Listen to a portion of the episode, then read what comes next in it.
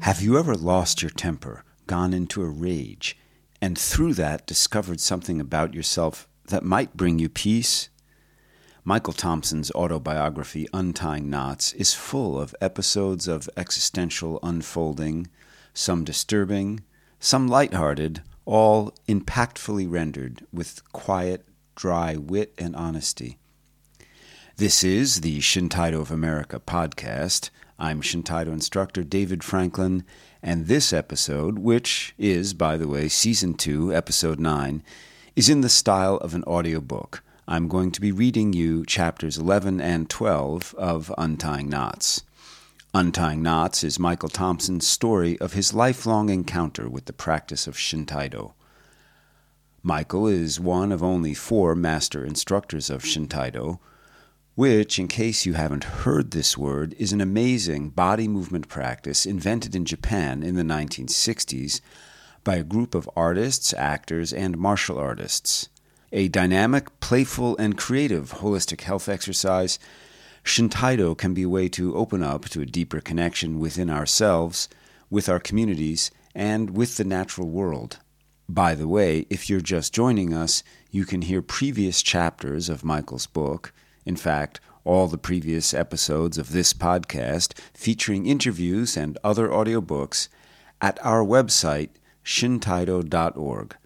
I'll tell you more about that later, but right now, let's jump into Untying Knots. Here we go. Untying Knots, a Shintaido Chronicle by Michael Thompson, Chapter 11, which was originally titled Section 2 chapter 4 in the printed book, The Resurrection of French Shintaido. Around this time, and this is David jumping in here, it's San Francisco in the 1970s. Around this time, we began to receive visitors from France, the orphans of Marc Bassis's defunct Shintaido group. One of the first to appear was my old friend, Bernard Lepinot. He was later followed by Robert Payan, Alain Chevet, Philippe Beauvoir, and Robert's wife, Martine Préon. In some way, I think they saved Ito's life because they were not intellectuals and had no problem entrusting their lot to the sensei. They were so starved for Shintaido information that at times it seemed they would devour Ito. There is no doubt that in many ways they put the rest of us to shame despite their lack of education or sophistication. Not surprisingly, their presence raised the level of practice exponentially. They were used to learning through the movements themselves without resorting to the world of ideas. For my part, despite my continuing funk, I was happy to reestablish old ties and re-immerse myself in French culture. Reinvigorated, Ito gave lectures in English, which I translated into French. They sat, writing every word into their notebooks, again in contrast with most of the Americans who, as a rule, had had enough of lectures in school. Robert, in particular, was devoted to Ito, especially after his disheartening experiences with Marc. He and Martine had decided to devote their lives to Shintaido to the extent of leaving their one year old child with her family in order to come and study with Ito for six months. In defense of the locals, I should add that they were, for the most part, people who had outside lives and previous education, and so they were less likely to approach the practice as clean slates. In fact, in one of his famous Three Circles lectures, so named because it seemed he opened all his lectures by drawing a diagram of three separate but interlocked circles. In one of these lectures, Ito talked about the necessity of finding a balance between family, work, and Shintaido. Our French visitors, along with some of our original American members, were focused almost exclusively on the latter. The following year, I co taught a workshop in Nice with Robert and Bernard. It felt very much like a homecoming, although we all felt Marc's invisible presence. This was the first official Shintaido event in France after he had separated from Aoki and the Japanese Federation two years earlier. It was successful, although there were a few mix ups that might have horrified our sensei and senpai or senior students. In one misadventure, we got lost on our way to the evening meditation site, in part because no one thought to bring flashlights. I was a little abashed because I was representing Ito, but at that point I was more French than Japanese, and we had a good laugh about it afterwards. After I returned to San Francisco, another French contingent from Lyon joined us, and soon thereafter Robert and Martine returned, this time with their son Jeremy. The fates of the four of us, me, Bernard, Robert, and Martine, would continue to be linked for the next three years.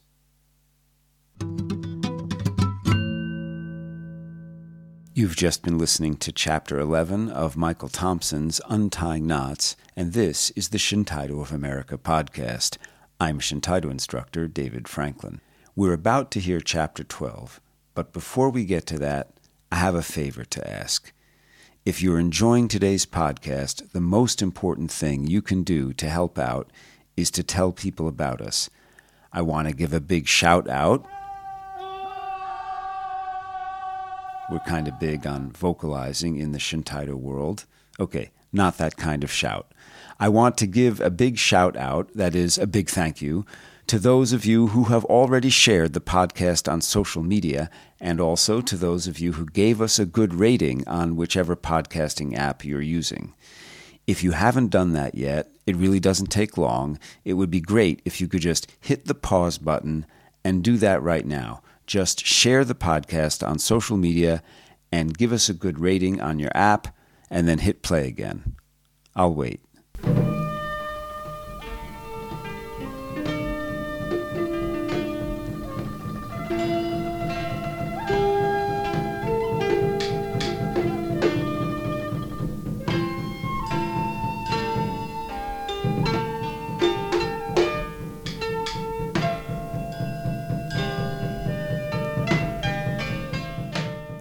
Okay, thanks.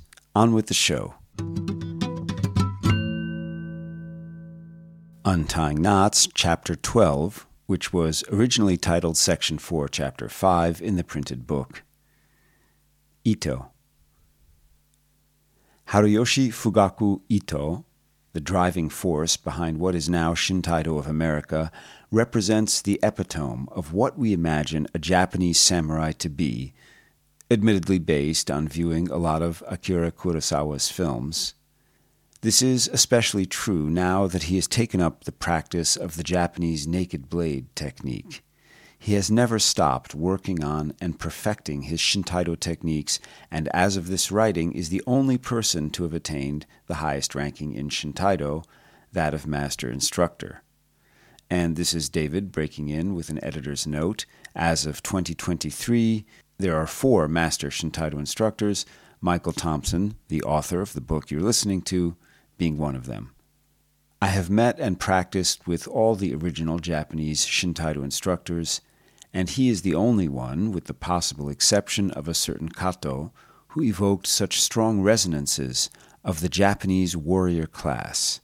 While Aoki is undoubtedly a martial arts master, I think of him more as a shaman than a warrior, when Ito came to the U.S., he was, so to speak, a rough cut jewel. In fact, Aoki once let slip that when his original students came to him, they were just a cut above street thugs, whom he had to educate almost from scratch, not only in the martial arts, but also in literature, art history, philosophy, table manners, etc. Ito was born in Hiroshima during the war and his family suffered the effects of the dropping of the atomic bomb. They were reduced for a time to living off the scraps of the occupying forces. This meant that, in addition to the inevitable cultural conflicts, there were what might be called differences of class to contend with. The first few years he taught us, despite his best efforts, he couldn't always control his anger at our laziness. By laziness, I do not mean the unwillingness to work hard, but rather the lack of a sense of urgency, which was translated in practice by our slow reaction time when responding to his directions. For him, the consummate martial artist, practice was a time when you bet your life, giving everything you had and willing to accept death at any moment. If an exercise involved an attack on him, you were to do so unhesitatingly, even if it meant killing him.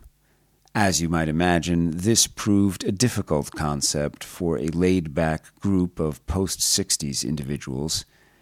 We were not lacking in a certain kind of passion, but I don't think any of us were comfortable with the notion that violence could be a means to achieving peaceful or spiritual ends an idea that was at the heart of Shintaido's philosophy, which holds that you have to go through violence or aggression in order to attain real peace.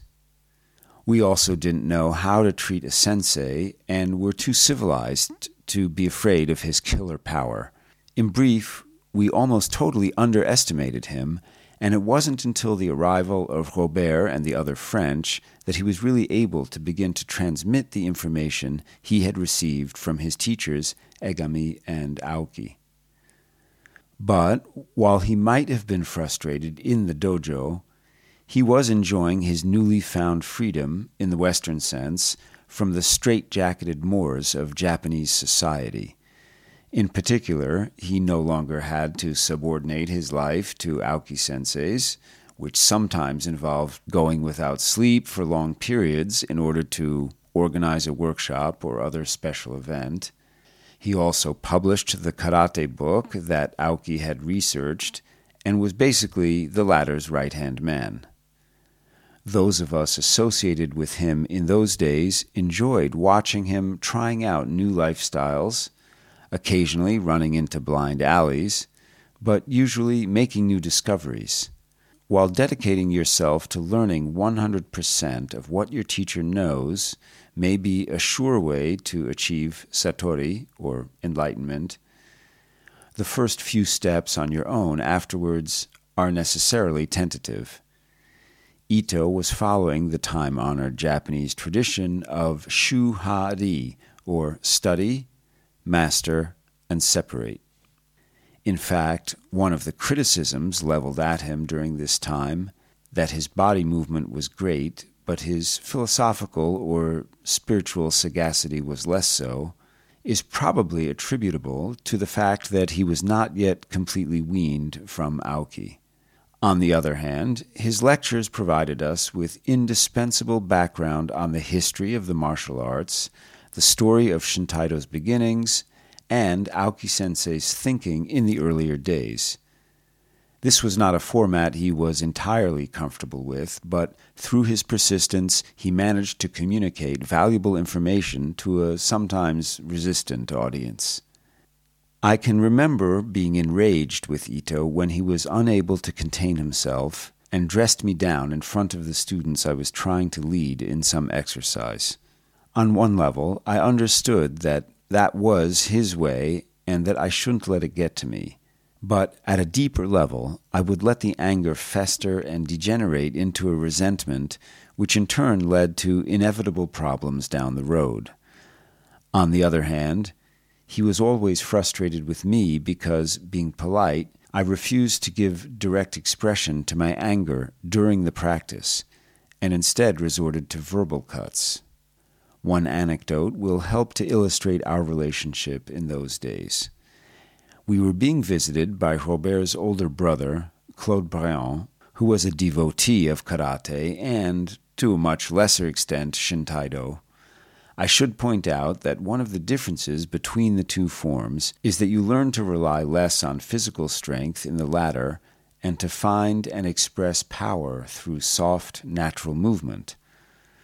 Claude, who himself had been a street thug during his youth and had not progressed much beyond that status as he approached middle age, thought that this was a nice idea, but of limited practical value. This led to some interesting cultural exchanges in San Francisco. One thing he did know how to do was attack, which he took great delight in demonstrating to his new American friends. Ito must have seen a golden opportunity to get us to abandon our decency and to descend to a more primitive level. In one of his lectures, Aoki remarked that Americans seem to have relatively fully developed front brains, while the nether regions were ostensibly less so. When it came my turn, Ito had Claude attack me with a tsuki, a punch or thrust of the fist, different from the usual karate punch, in that the movement is intended to pass through one's partner rather than stopping at the point of impact. And I was to receive using Gedan Barai, or lower block. His first tsuki really nailed me and woke me from my reverie. I managed to slow down the second, but I realized that rather than throwing a straight punch, as prescribed in this particular partner exercise, he was adding a little hook, which was not only unsporting, but out and out devious. I began to get angry and to whack his thick, muscular arm with more vigor, and finally, abandoning all pretenses of trying to execute the movement properly, tried to break his arm. The formal partner exercise soon degenerated into a street fight, and I noticed out of the corner of my eye that Ito was laughing uproariously. I could finally see your true face, he later commented. That is what the practice is for. I wish I could say this changed my attitude and lifted me out of my depression, but I was so attached to the image of what I thought I was and should be that I dismissed it as an aberrant episode and continued brooding on the meaning of Shintaido and its relation to my miserable existence. I couldn't even bring myself to admit that Ito only wanted what was in my best interest and that my resistance was hurting both of us. As Aoki later told me, it was as if I were sitting in dirty bathwater and for some reason was reluctant to pull the plug to let the water flow down the drain. It is difficult for me to provide an objective portrait of Fugaku Ito during the period of our association in San Francisco, since so much of our interaction was taking place at a subconscious, tacit level. The positive side to it would show up in some partner exercises, especially kumitachi, which is using the wooden sword, and kumibo, using the long wooden staff. I think that the love and respect we felt for each other during these brief interludes allowed us to avoid suing for divorce during the stormy times over our 20 year association. This is the Shintaido of America podcast. You've just been hearing chapter 12 of Michael Thompson's book, Untying Knots, and I'm Shintaido instructor David Franklin. We're nearly done, but be sure to listen through to the end of the credits for the cherry. Before the cherry, I'm going to pass the hat around among you who are hearing the sound of my voice and do a bit of busking here on the information superhighway. Shintaido of America is a totally member supported nonprofit organization, and there are many ways to support our truly micro budget production of educational materials. And I really mean that. We produce a huge amount of content on volunteer power, but some things just require a few bucks in the bank. One way is to make a one time donation in any amount, or to become a member of Shintaido of America for $60 per year if you're hearing this in 2023. It would mean a great deal to our hardworking team. You can do that, sign up for our free email newsletter, and also find all kinds of free educational resources at our website, where you can also find all the previous episodes of this podcast, which is www.shintaido.org. That's www.shintaido.org.